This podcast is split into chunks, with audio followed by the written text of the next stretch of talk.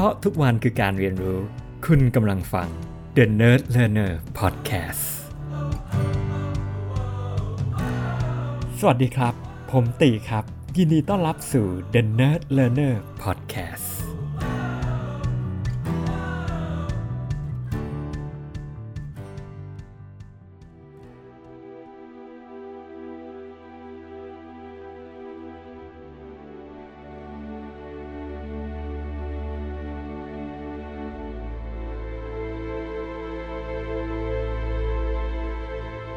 ลับมาพบกันอีกครั้งนะครับ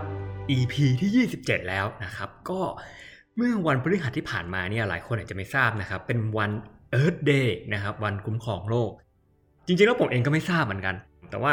ในวันนั้นเนี่ยนะครับมันก็มีโผล่ขึ้นมาในฟีดผมก็คือว่าเป็นบิลบอร์ดสีแดงๆใหญ่มากนะครับ แล้วก็มีคำที่บอกว่ามา sucks Earth นะครับก็พูดง่ายๆคือพูดว่าแบบดาวอังคารน่ะ มันแย่มากเลยนะ จากโลกอะไรประมาณอย่างนี้ แล้วบิลบอร์ดตัวนี้เนี่ยก็แบบเป็นโฆษณาครับจินตนาการหมายถึงแบบบิลบอร์ดโฆษณาใหญ่ ๆ ที่อยู่ในกรุงเทพอะติดอยู่ตรงหน้า Headquarter ของ SpaceX ของ Elon Musk นี่เองนะครับ ที่เขามี mission ที่จะไปดาวอังคารนะครับซึ่งบิลบอร์ดเนี่ยก็ ทำขึ้นนะครับเป็นโฆษณาเพียงแค่วันเดียวนะครับในในวัน Earth Day เนี่ยโดยบริษัทที่ทำด้านเอเจนซี่ที่ LA ก็ว่าได้นะครับแล้วก็มีติดบิลบอร์ดอยู่หลายที่เหมือนกันนะครับแล้วก็ขึ้นบนเว็บไซต์ด้วย ซึ่งเว็บไซต์เนี่ยก็ใช้ชื่อว่า marssucks.com นะครับซึ่งตอนนี้เนี่ยก็ยังไลฟ์อยู่ก็ลองเข้าไปดูได้นะครับแล้วก็เขียนประมาณว่าบนเว็บไซต์เนี่ยบอกว่าเฮ้ยดาวอังคารน่ะอากาศมันก็เลวร้าย ระยะทางมันก็แสนจะไกลนะครับบรรยากาศก็แบบ ไม่ดี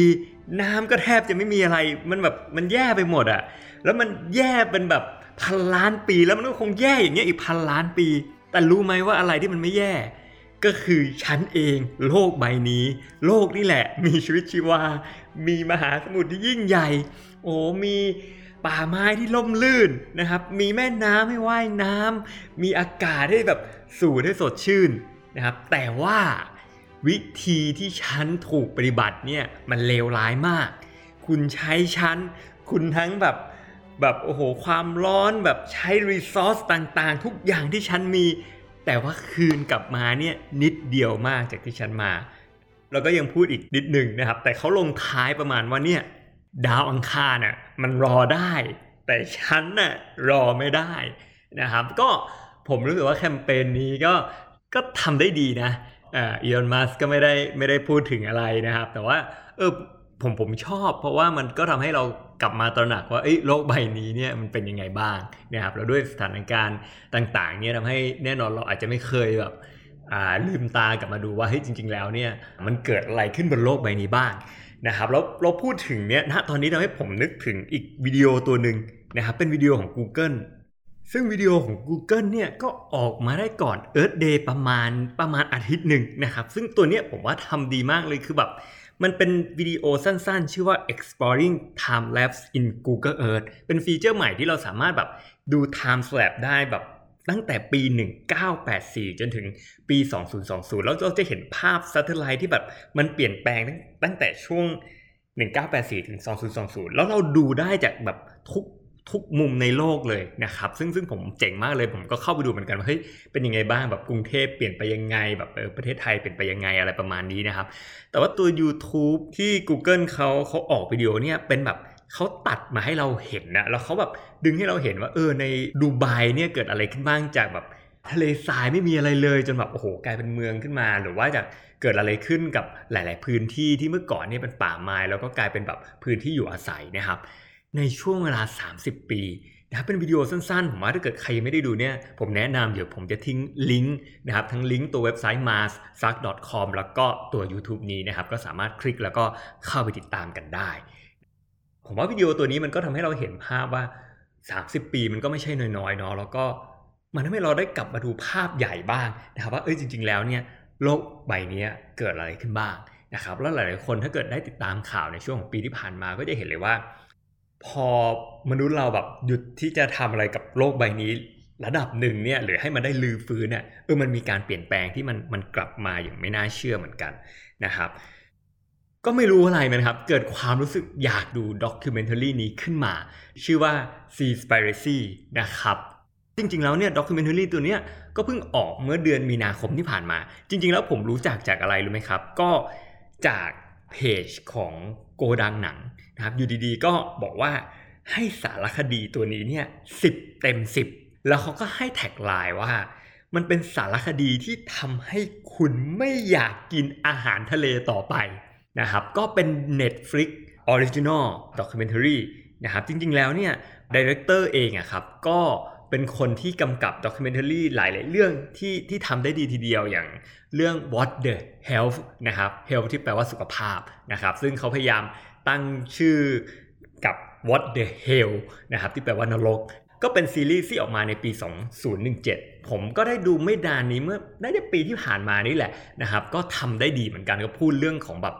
อาหารเรื่องของอุตสาหกรรมอาหารเรื่องของคือคือน่าสนใจมากนน่าดูทั้งเรื่องนะครับ แต่ว่า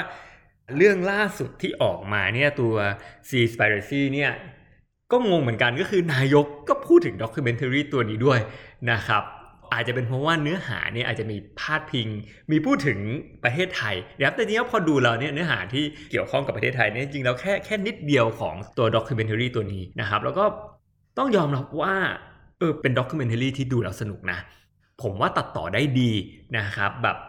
เนื้อเรื่องการดำเนินเรื่องการปูพรมอะไรแบบเนี้ยคือแบบ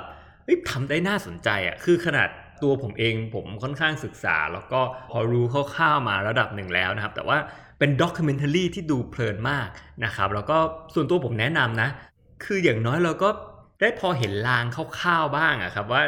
ทุกอย่างที่เราทานเนี่ยที่มาที่ไปมันเป็นอย่างไร แม้ว่าเราอาจจะไม่ได้อยากรับรู้ถูกไหมครับ แต่ว่าแบบเออมันมันรู้บ้างก็ดีนะแล้วเราได้เห็นถึงความมุ่งมั่นตั้งใจของคนคนหนึ่งอะ่ะที่เขาอยากจะทำโลกใบนี้ให้ดียิ่งขึ้นในสิ่งที่เขาทำได้นะครับ แล้วเขาก็ออกเดินทาง ผจญภัยค่อยๆศึกษาค่อยๆค้นพบอะไรที่มันแบบดูน่าสะพึงกลัวยิ่งกว่า แล้วหลังจากที่ดู documentary ตัวนี้จบเนี่ยนะครับผมรู้เลยว่าแบบถ้าเรา search Google อะนะครับมันก็จะมีคนพูดถึง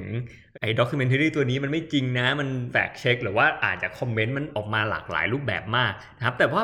คือแน่นอนล่ะ มันเป็นเรื่องราวมันไม่ได้หมายความว่าเอ้ยมันจะเป็นแบบนี้จริงทั้งหมด อย่างน้อยเราจะได้พอตระหนักรู้ว่าเฮ้ยจริง ๆ แล้วเนี่ย มันมีอะไรแบบนี้นะนะครับแต่แน่นอนมันอาจจะมีหลาย extreme เนาะทั้งอาจจะแบบมันอาจจะมีดีมาก มันอาจจะไม่ไม่ดีมากนะครับ แต่ว่ามันจะให้เห็นเลยว่า ไม่รู้ในมุมมองผมอะคือ วันนี้เราจะได้เข้าใจว่ามันคืออุตสาหกรรม มันคือแบบ food industry วันนี้ลาเบลต่างๆ แท็กต่างๆ อาจจะไม่ได้แบบบ้านเราอาจจะไม่ได้อินมาก แต่ว่าแน่นอนสถานการณ์ที่เขาพูดถึง อาจจะ UK อาจจะอเมริกาอะไรแบบเนี้ยจริงๆแล้วเราก็จะค้นพบว่าบางทีครับ ไอตัวองค์การที่เขารับรองพวก Dolphin Safe หรือว่าบอกว่าอันนี้คือแบบ sustainable seafood นะครับ เป็นตัววัตถุดิบเนี่ยมันมันมาจากการจับปลาที่ยั่งยืนนะ อะไรอย่างเงี้ยซึ่งเราก็คนพบไว้เฮ้ยจริง ๆ แล้วเนี่ยการจับปลาที่ยั่งยืนเนี่ยจริง ๆ แล้วมันเป็นไปได้ไหมมันเป็นอย่างไรมันจริงหรือเปล่าอะไรเงี้ยครับว่า ตัวเรื่องนี้ก็ explore เรื่องแบบนี้ได้ดีครับ จริง ๆ แล้วเขาพูดแบบทุกแง่เลยนะเขาให้เห็นว่าเออจริง ๆ แล้ววันนี้เนี่ย pollution กระทบอะไรต่อฟู้ดเชนของเรานะครับแน่นอนเรื่องของ mercury เรื่องของอะไร จริง ๆ แล้วแม้แต่ว่าปลาที่เลี้ยงหรือปลาแซลมอนที่เลี้ยงเนี่ยมันเป็นยังไงบ้างถ้าหลายหลายคนยังไม่รู้จริง ๆ แล้ววันนี้เขาใช้ฟู้ดคอลเลอริงนะที่ทำให้ปลาแซลมอนมันเป็นสีชมพู เลือกสีได้ว่าจะเป็นสีอะไรอย่างเงี้ยมันก็พูดถึงคือผมชอบตรงที่ว่าเขา explore หลาย ๆ ประเด็นได้ดีนะครับแล้วก็นำ facts นำสถิตินำ figures ต่าง ๆ มาเปรียบเทียบให้เราเห็น ผมก็ยังแนะนำอยู่นะครับคือวันนี้จริง ๆ แล้วบอกตรงๆว่าตัวผมเองเนี่ยก็พยายามทานเนื้อสัตว์น้อยลงนะครับจริงๆเราตั้งแต่ปีที่ผ่านมาแล้วก็พยายามจริงๆถึงขั้นทานมังเลยแหละนะครับอาจจะไม่ได้ร้อยเปอร์เซ็นต์ก็ส่วนหนึ่งนะครับแต่ผมเองก็เห็นเพื่อนบางคนอย่างเงี้ยครับก็อาจจะเลือก 1 วันไม่ทานเนื้อสัตว์อะไรประมาณแบบนี้นะครับผมว่ามันก็มีวิธีอะไรที่น่าสนใจ ราะสุดท้ายแล้วครับมันก็มีคำคมคำหนึ่งเนาะเขาบอกว่า we are what we eat นะครับ ถ้ามีเวลาผมคิดว่าเดี๋ยวสัก EP หนึ่งผมจะมาแชร์ว่าเฮ้ยเกิดอะไรขึ้นกับตัวผม เพราะอะไรผมถึงมาแบบลองทานมังสวิรัตดูอะไรเงี้ยจริงๆเราก็เพิ่งเริ่มเมื่อต้นปีที่ผ่านมา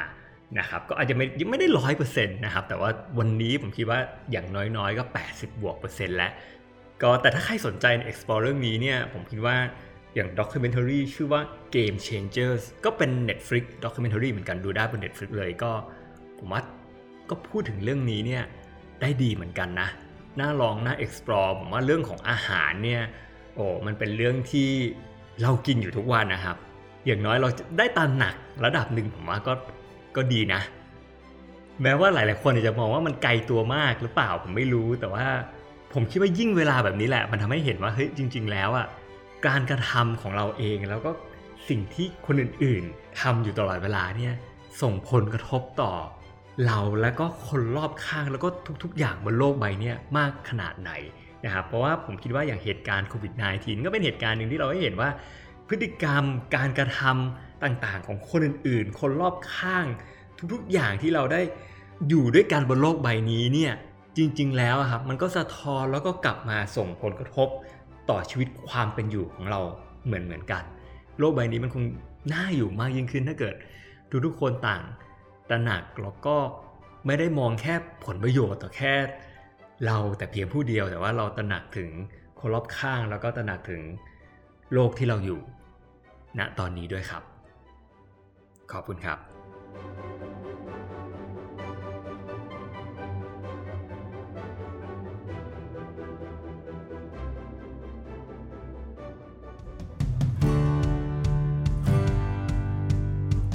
ทุกวันคือการเรียนรู้